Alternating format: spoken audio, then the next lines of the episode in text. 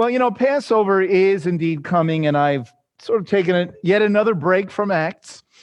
Uh, and uh, we will continue. We're in chapter 16. We will continue. But uh, I thought uh, we'd kind of get in the Passover mood. How do you get in the Passover mood? Well, I you know, there is a passage of scripture that we read on uh, Jewish holidays. Not every single Jewish holiday, but for sure on Passover and Shavuot, which is the Feast of Weeks, and the Feast of Tabernacles in the fall. Uh, and over the next three weeks, we are going to uh, look at this passage of uh, Scripture. Uh, it is known as Hallel, Hallel, which means praise, and it is Psalms 113 through Psalm 118. 113 to Psalm 118. Uh, it's called the Hallel Psalms. And uh, technically, it's called the Egyptian Hallel because uh, Psalm 114 specifically talks about the exodus out of Egypt. Uh, and um, uh, at another time, uh, we can learn all about the difference between the Egyptian Hallel and the Great Hallel and and uh, how it's uh, said a little bit differently on the intermediate days of Passover as opposed to the beginning and the end of Passover, but that's not important for our, our purposes right now. What we want to understand is just how important these Psalms are in, in the uh, Jewish uh, world. Uh, so on Passover, at the beginning and at the end, the entirety of Psalms 113 through Psalm 118 are read and then also on the first and second day of Shavuot, and all throughout uh, all throughout uh, Sukkot. The part of the service, uh, if um, if you've been to a uh, um, a traditional synagogue with a traditional synagogue service, it takes place in the second. It's in the second half. Uh, it takes place um, uh, toward the end of the service uh, and uh, it, it and, and, people are very familiar with it. Uh, there's special prayers that you say before the Hallel and at the end of it, uh, and they are um, they are very uh, they are very significant. Uh, in the rabbinic literature, the literature of the rabbis, we learn some important things about these psalms, Psalm 113 through Psalm 118. we learn, for example, that they were said as a unit in the Second Temple period. That's really important to us. That's really important to us. That means that in Yeshua's day, Psalms 113 through Psalm 118 was a unit that was said on these different holidays, at Passover in particular. Uh, and uh, we're familiar with, with some of them just by reading the Haggadah because they're also not in their entirety. Well, actually, perhaps they are uh, in their entire. We don't always read all of them, but Psalm 113 through Psalm 118 uh, is, uh, you know, in the Haggadah, and they were read in the days of Yeshua, and that is why Yeshua quotes uh, certain parts of uh, Psalm 113 uh, through Psalm 118. We also understand from the rabbinic literature and in, in, in the Talmud that uh, one of the reasons why these Psalms are read is because uh, they uh, contain the tenets of, uh, of Judaism, not tenets like, you know, living in a boarding house, right? But but uh, major beliefs in the Jewish world.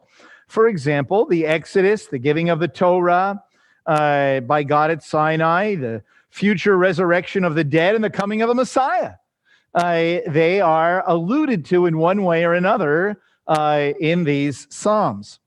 They're important for us to understand today because when we come to Passover, when we come to the celebration of Passover, it's not just about remembering that it happened, but it is being thankful that, that it happened.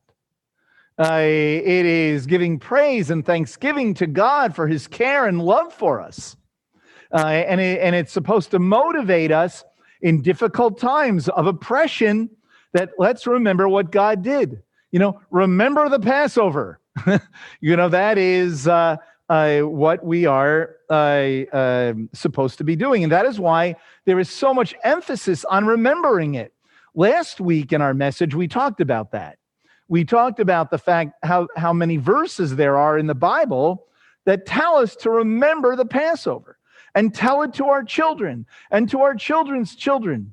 Uh, and how Passover was celebrated in the wilderness, and how they, they would actually be a little flexible on the rules of celebrating Passover to make sure that it could be celebrated all the way through uh, the time of the kings. We, we learned that. We learned that Yeshua celebrated Passover not only that one time just before he died, but throughout his life. We read about Passover when he's born we read about Passover uh, through his early ministry, the middle of it, and the end of it. Uh, we read in uh, the uh, the letters of Rav Shaul, the letters of Paul. Messiah is our Passover, sacrificed for us. Uh, in the book of Revelation, Yeshua is referred to as the Lamb of God over and over again. And the phrase Lamb of God points us back to uh, the uh, the Exodus. It's not about Mary had a little lamb, okay? Uh, even though Mary is in it and lamb is in it, right? No, it's about the uh, the Exodus out of Egypt, the lamb back in Egypt. Whenever when when John says, "Behold, the Lamb of God," he's referring to well, Yeshua is like the one who's bringing the second Exodus. You know, uh, the the second Passover. So it's extremely, uh, you know, important to us, and it reminds us of, uh, you know, of who God is. Uh, and uh, you know, one writer, uh, one writer said this. Uh, it's kind of interesting. Uh, he says it talks about not only the exodus out of Egypt, but it speaks directly uh, of raising raising the downtrodden uh, uh, personal Thanksgiving, corporate Thanksgiving, a vision for the world, uh, and uh, the uh, celebration uh, of the holiday, and a recognition and reminder that the Passover ultimately, the deliverance ultimately applies not only to Israel, but to the nations of the world. So, how important are these are these psalms? So, what we want to do today, I, I decided. Um, you know, it's interesting. They're divided up by writers into very different ways. It, it makes for a very interesting Hebrew study because some have a uh, you know use the Hebrew text to show uh, how there's uh, how all the psalms are connected to each other. Uh, Psalm 113 to Psalm 118. Actually, you could make a case going all the way back to Psalm 107, but that's another story for that's another story for another day. Uh, but I've divided them up into three parts because it, it's interesting how it works out. Psalm 113 and Psalm 114 basically uh, uh, talk about the redemption out of Egypt and, and how much God loves us, right? Psalm 115 and Psalm 116 uh, uh, talk about life after the Exodus, that, uh, that walking in the wilderness and in the history of Israel, uh, and in our own lives, when we apply this to ourselves, uh, life can be very difficult. Uh, but God walks with us through the difficulty. That's really what Psalm 115 and 116 is about. And then Psalm 117 and 118 is about the about the uh, you know the messianic uh, times and the inclusion of the nations and and uh, uh, and verses that we're familiar with, like the stone which the builders rejected has become the chief cornerstone, which, which we read about, you know, in uh, Matthew, Mark, and Luke. Uh, Yeshua uh, makes some important statements about that that we will we will talk about. So uh, this week we will talk about a little bit about Psalm 113 and Psalm 114. Next week, Psalm 115 and Psalm 116, and then right on Passover uh, Psalm 117 and Psalm 118. So that'll be kind of fun. Uh, so today, Psalm 113 and Psalm 114. I think uh, so far in the last five minutes, I've said the words 113 to 118 uh, so many times that is now embedded in your mind and your brain forever, right? Okay, there it is. All right. So uh, at the beginning of Psalm 113, we read, Praise the Lord. Praise, O servants of the Lord. Uh, and of course, praise uh, uh, the Lord. Hallelujah. That's why they're called Hallel. Hallel means praise. Hallelujah means praise the Lord.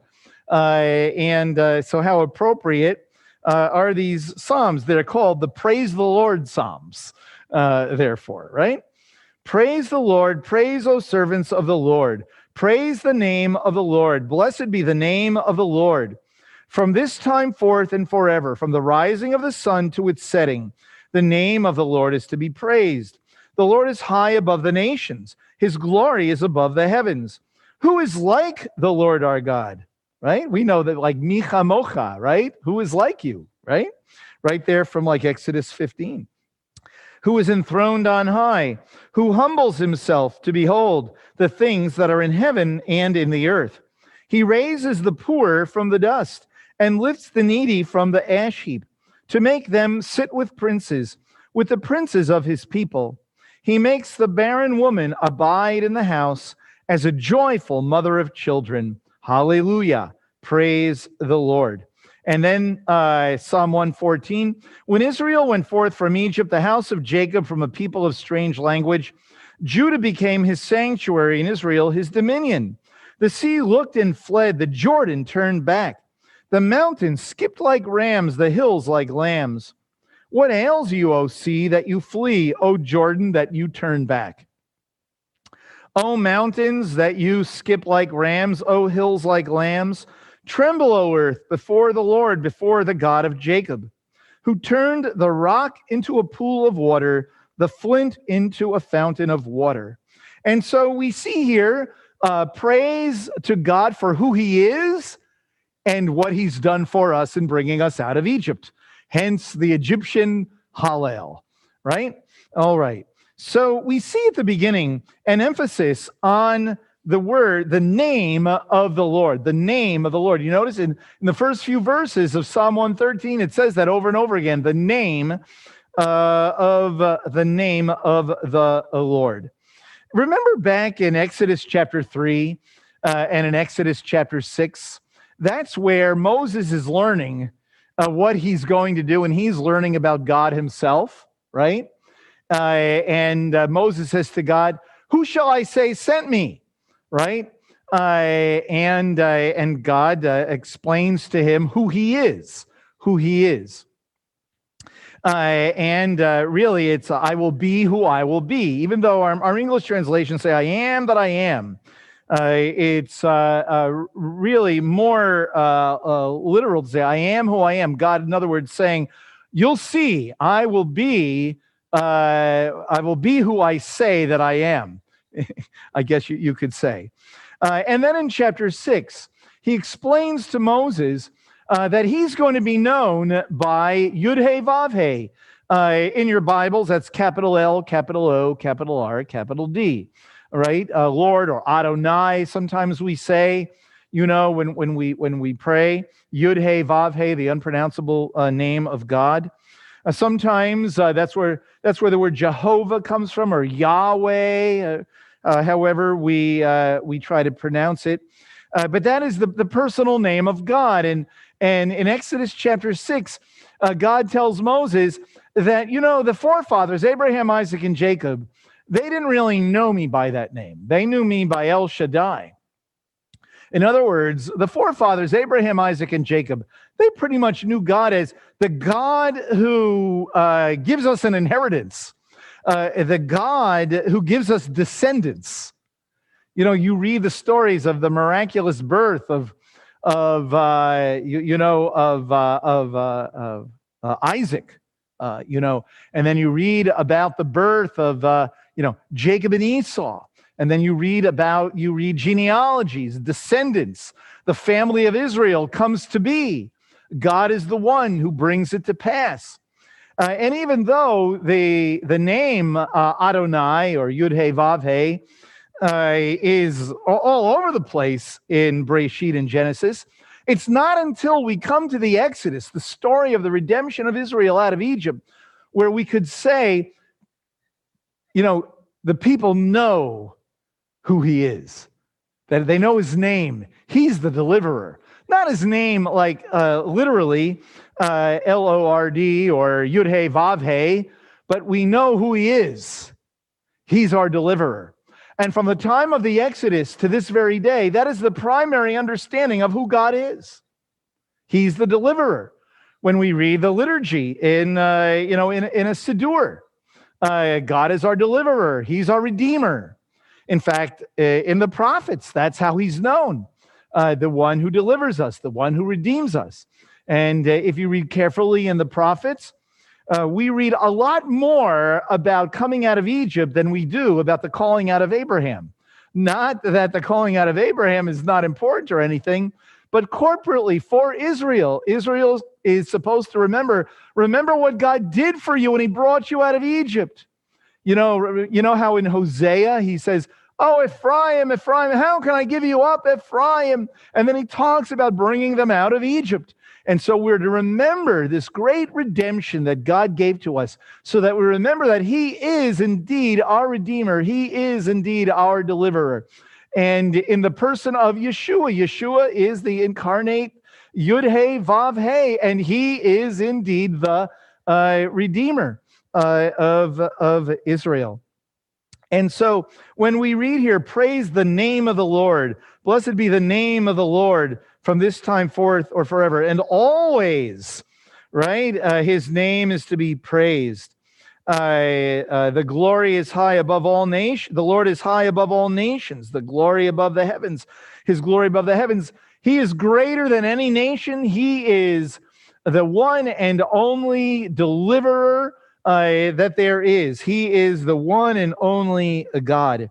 And then you see in verse 5 who is like the Lord our God, who is enthroned on high? There's no one like him. He's the greatest, he's the biggest, uh, he's the most. It, you know, th- there's no one like, there's not enough words in the dictionary to describe the greatness, uh, the greatness of God. And then notice it says, though, who humbles himself. You know that that uh, you know should kind of surprise us uh, uh, a, a, little bit, right? Uh, the one who humbles him, the greatest one that there is, humbles himself. It's like whoa, whoa, we're not expecting that. To see, to behold the things that are in heaven and the things that are in the earth uh, and then it goes on to say, not only does he see it, but he gets involved. He not only sees what's going on and cares what's going on, but he does something about it. That's why it says he raises the poor from the dust and lifts the needy from the ash heap, right? Uh, to make them sit with princes, with the princes of his people. He makes the barren woman abide in the house as a joyful mother of children. Praise uh, the Lord. Now, historically, what this is talking about is coming out of Egypt. Uh, and it is very interesting, uh, the things uh, that we read uh, about this in the scriptures. If you go back to Exodus uh, in chapter 2, remember that a lot of time has passed over 400 years have passed since uh, uh, Joseph uh, was there and and Jacob and you know and the mishpacha uh, went to Egypt. A lot of time has passed. A lot of generations have come and gone. You know, think about that. Uh, if this, you know, do how much do we remember about what happened around 1600? Not a whole lot, right? Well, that was a little more than 400 years ago right? We don't remember that. Why do we think that uh, by word of mouth, all of the uh, millions of Israelites in Egypt are going to remember everything about Abraham, Isaac, and Jacob 400 years later, right?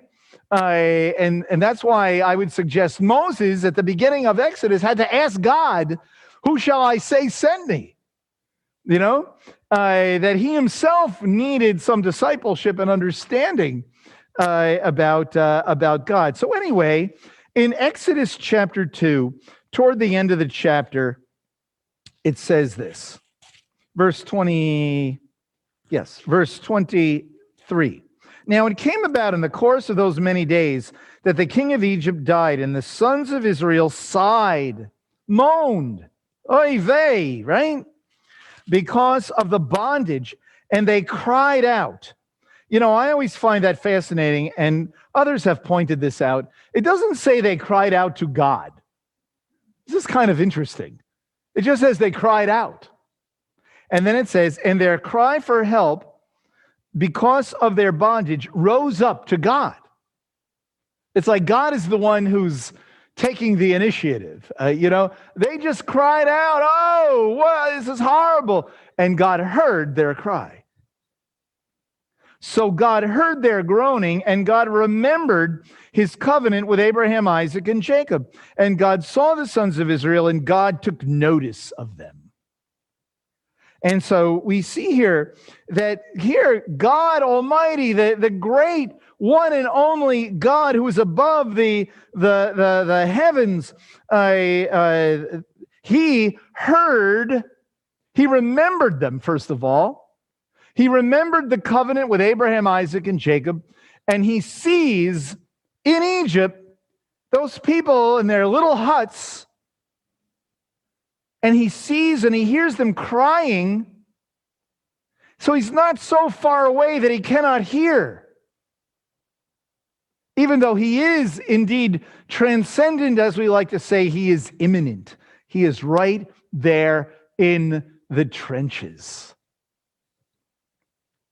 And so we see he humbles himself in order to see this. And we read in a variety of places, you know, about this kind of thing. You know, uh, God, it's interesting when you look at the prophets, for example, when you read the prophets, you see that God gets very angry when people are not treated well, that he cares, he sees it. He sees the oppression, he sees the hurt.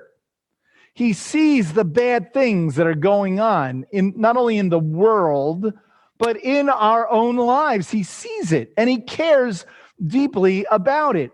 I think we are so used to saying that that oftentimes we actually forget to actually believe it, you know, and recognize it that God is in the trenches with us. That's why you need, you know, you read passages. For example, there's all kinds, but for the sake of time, I'm just going to read one.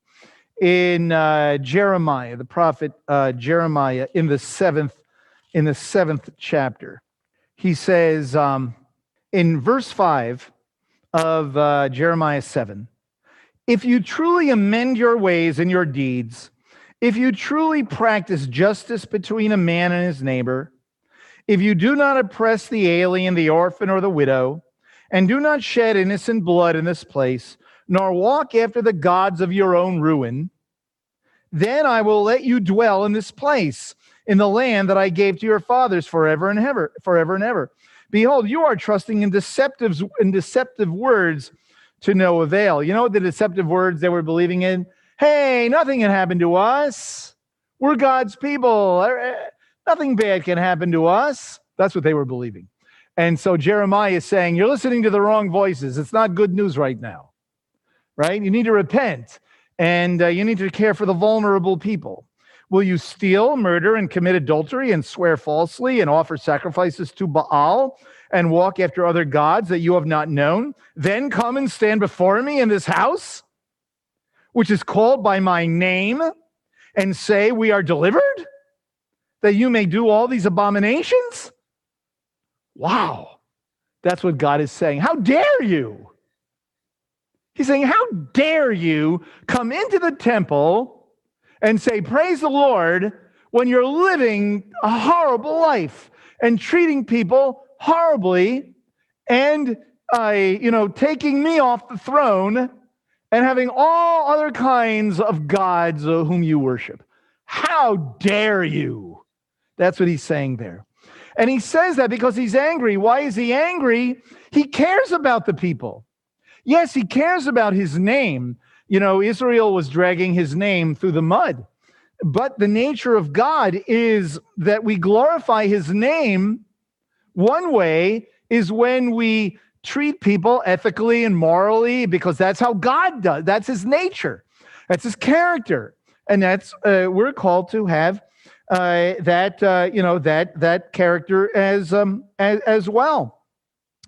And so uh, it is amazing to think here that God is is uh, the great and awesome God, yet He humbles Himself to see what's going on and to interact with His creation.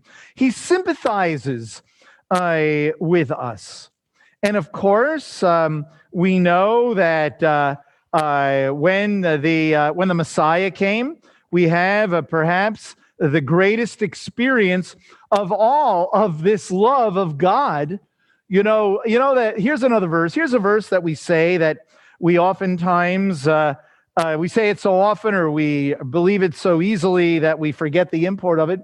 In this way, God loved the world, that He sent Yeshua so that we might have eternal life and not die in our sins.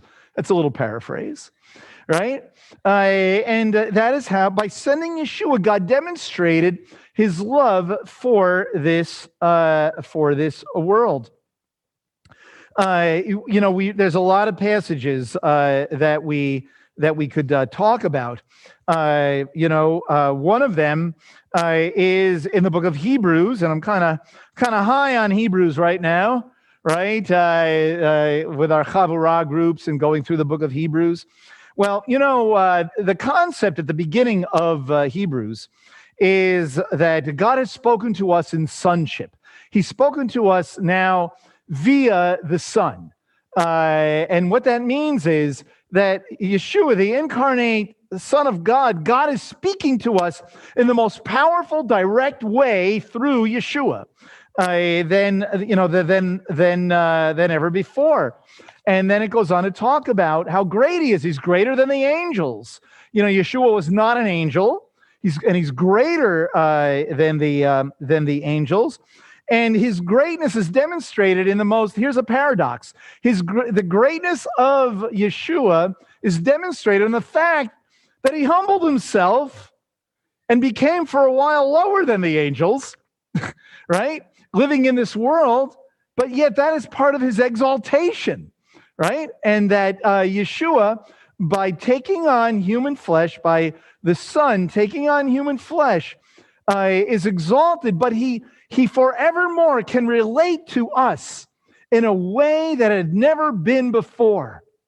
And you know, there's an amazing verse where it talks about here that, you know, he tasted death for everyone, and then he rose from the dead and he ascended to the to the right hand of the Father. He's glorified humanity.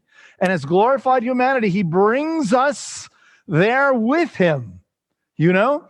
Uh, and but there's an amazing verse. There is an amazing verse here in verse 11 of Hebrews chapter 2.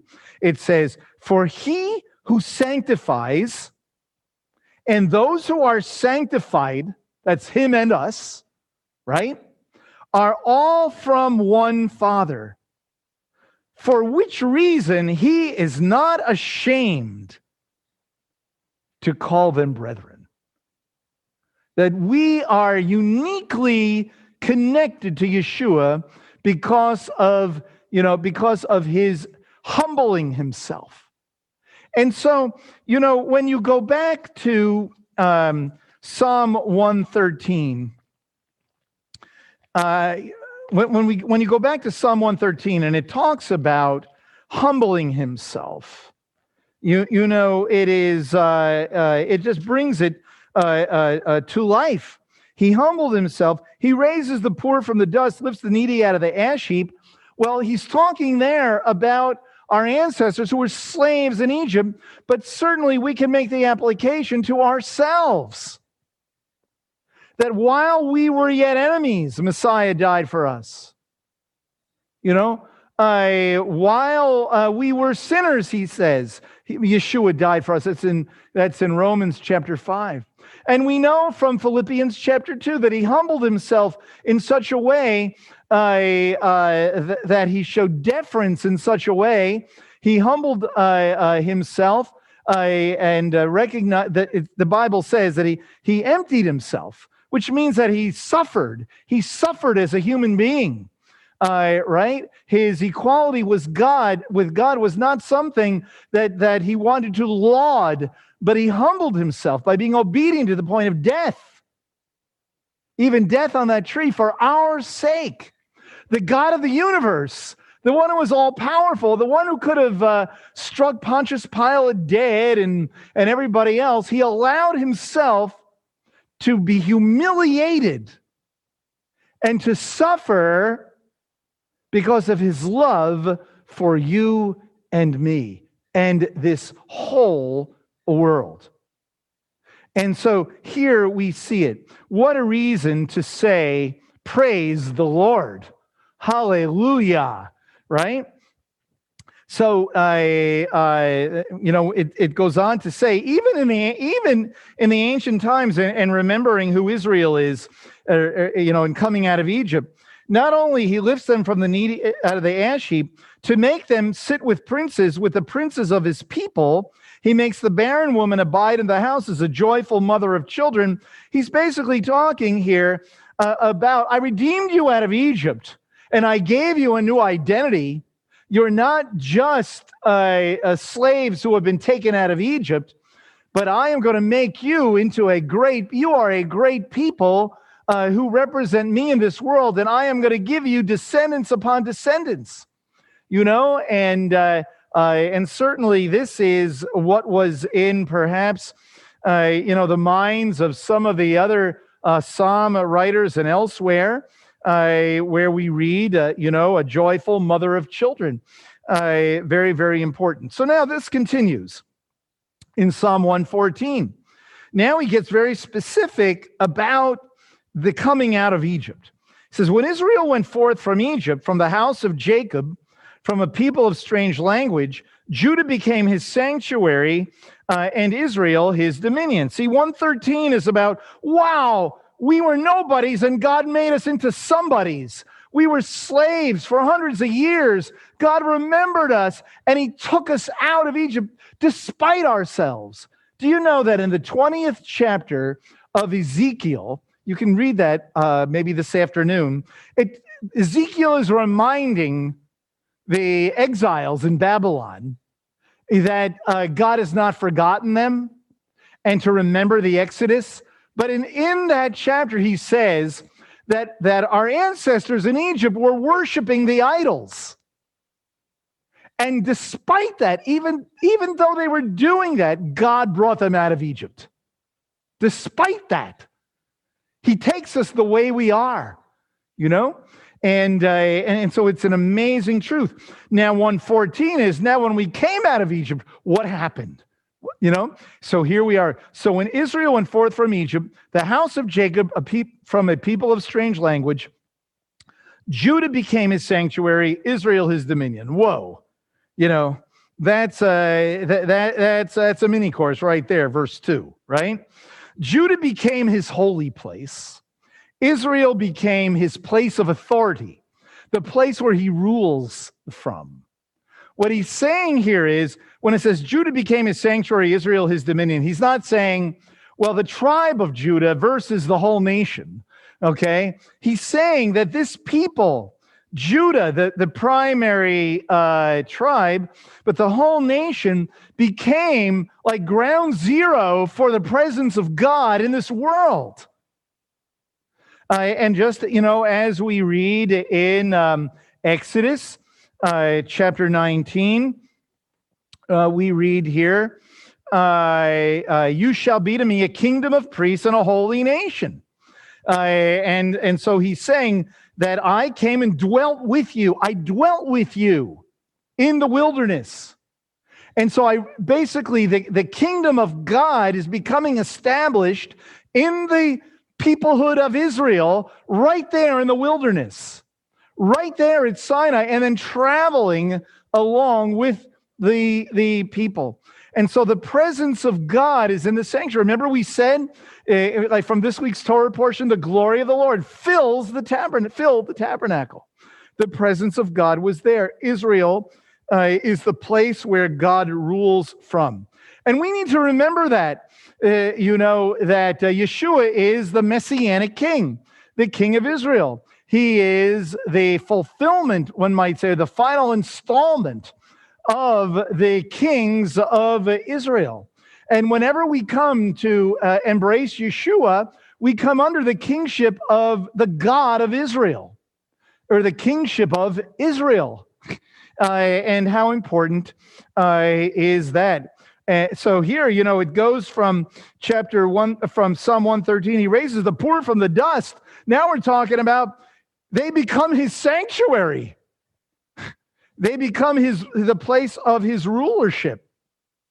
And then, he, then we have a description of the, the fantastic splendor and glory of God that took place uh, in the physical world. The sea looked and fled, the Jordan turned back. Speaking certainly that, you know, the parting of the waters, uh, right? Of uh, speaking of entering, entering the wilderness and leaving the wilderness, basically. The mountains skipped like rams, the hills like lambs. What ails you, O sea, that you flee, O Jordan, that you turn back? How, you know, very, poetic. The mountains that you skip like rams, O hills like lambs. One thing we learn here is that God is more powerful than the currents of the sea. Uh, God is more powerful than the than the force of nature. You know, I uh, I don't know if you've ever been to Niagara Falls. If you've ever been there. I, I used to live not too far away from it, and I've been there a number of times. And you can go like underneath the falls, where you're standing there and they're coming down down right in front of you. That that is powerful. I mean that like the fury of God. You know, I think you get the, the feeling of, of, of there. But God is more powerful. And he did the, the splendorous, wondrous things. And the nations became uh, afraid. Tremble, O earth, before the Lord, before the God of Jacob, who turned the rock into a pool of water, uh, the flint into a uh, fountain of water. You know, back in Exodus chapter 15, which is another great poem uh, about this, uh, we read uh, we read in there, beginning in verse 13, it says, "In thy loving kindness thou hast led the people whom thou hast redeemed. In thy strength thou hast guided them to thy holy habitation. The people have heard; they tremble. Anguish has gripped the inhabitants of Philistia."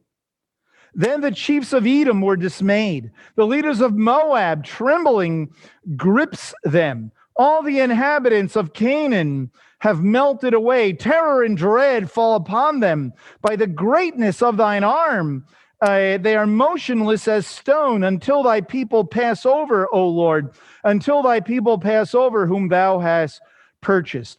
Thou wilt bring them and plant them into the mountain, in the mountain of thine inheritance the place, O Lord, where thou hast made for thy dwelling, the sanctuary, O Lord, which thy hands uh, have established. And so when we look at Psalm 113 and Psalm 114, it should really get us excited about Passover. It should get us excited about this holiday. We're remembering, yes, about our ancestors. We're remembering how God took us out of Egypt and made us into a people to this very day, right? And He's redeemed us and He's continued to do so. You know, uh, think about in the history of, of Israel, all of the moments of near extermination throughout history, God has continually removed that from us despite ourselves. Yes, he chastens us, but he never does away with us.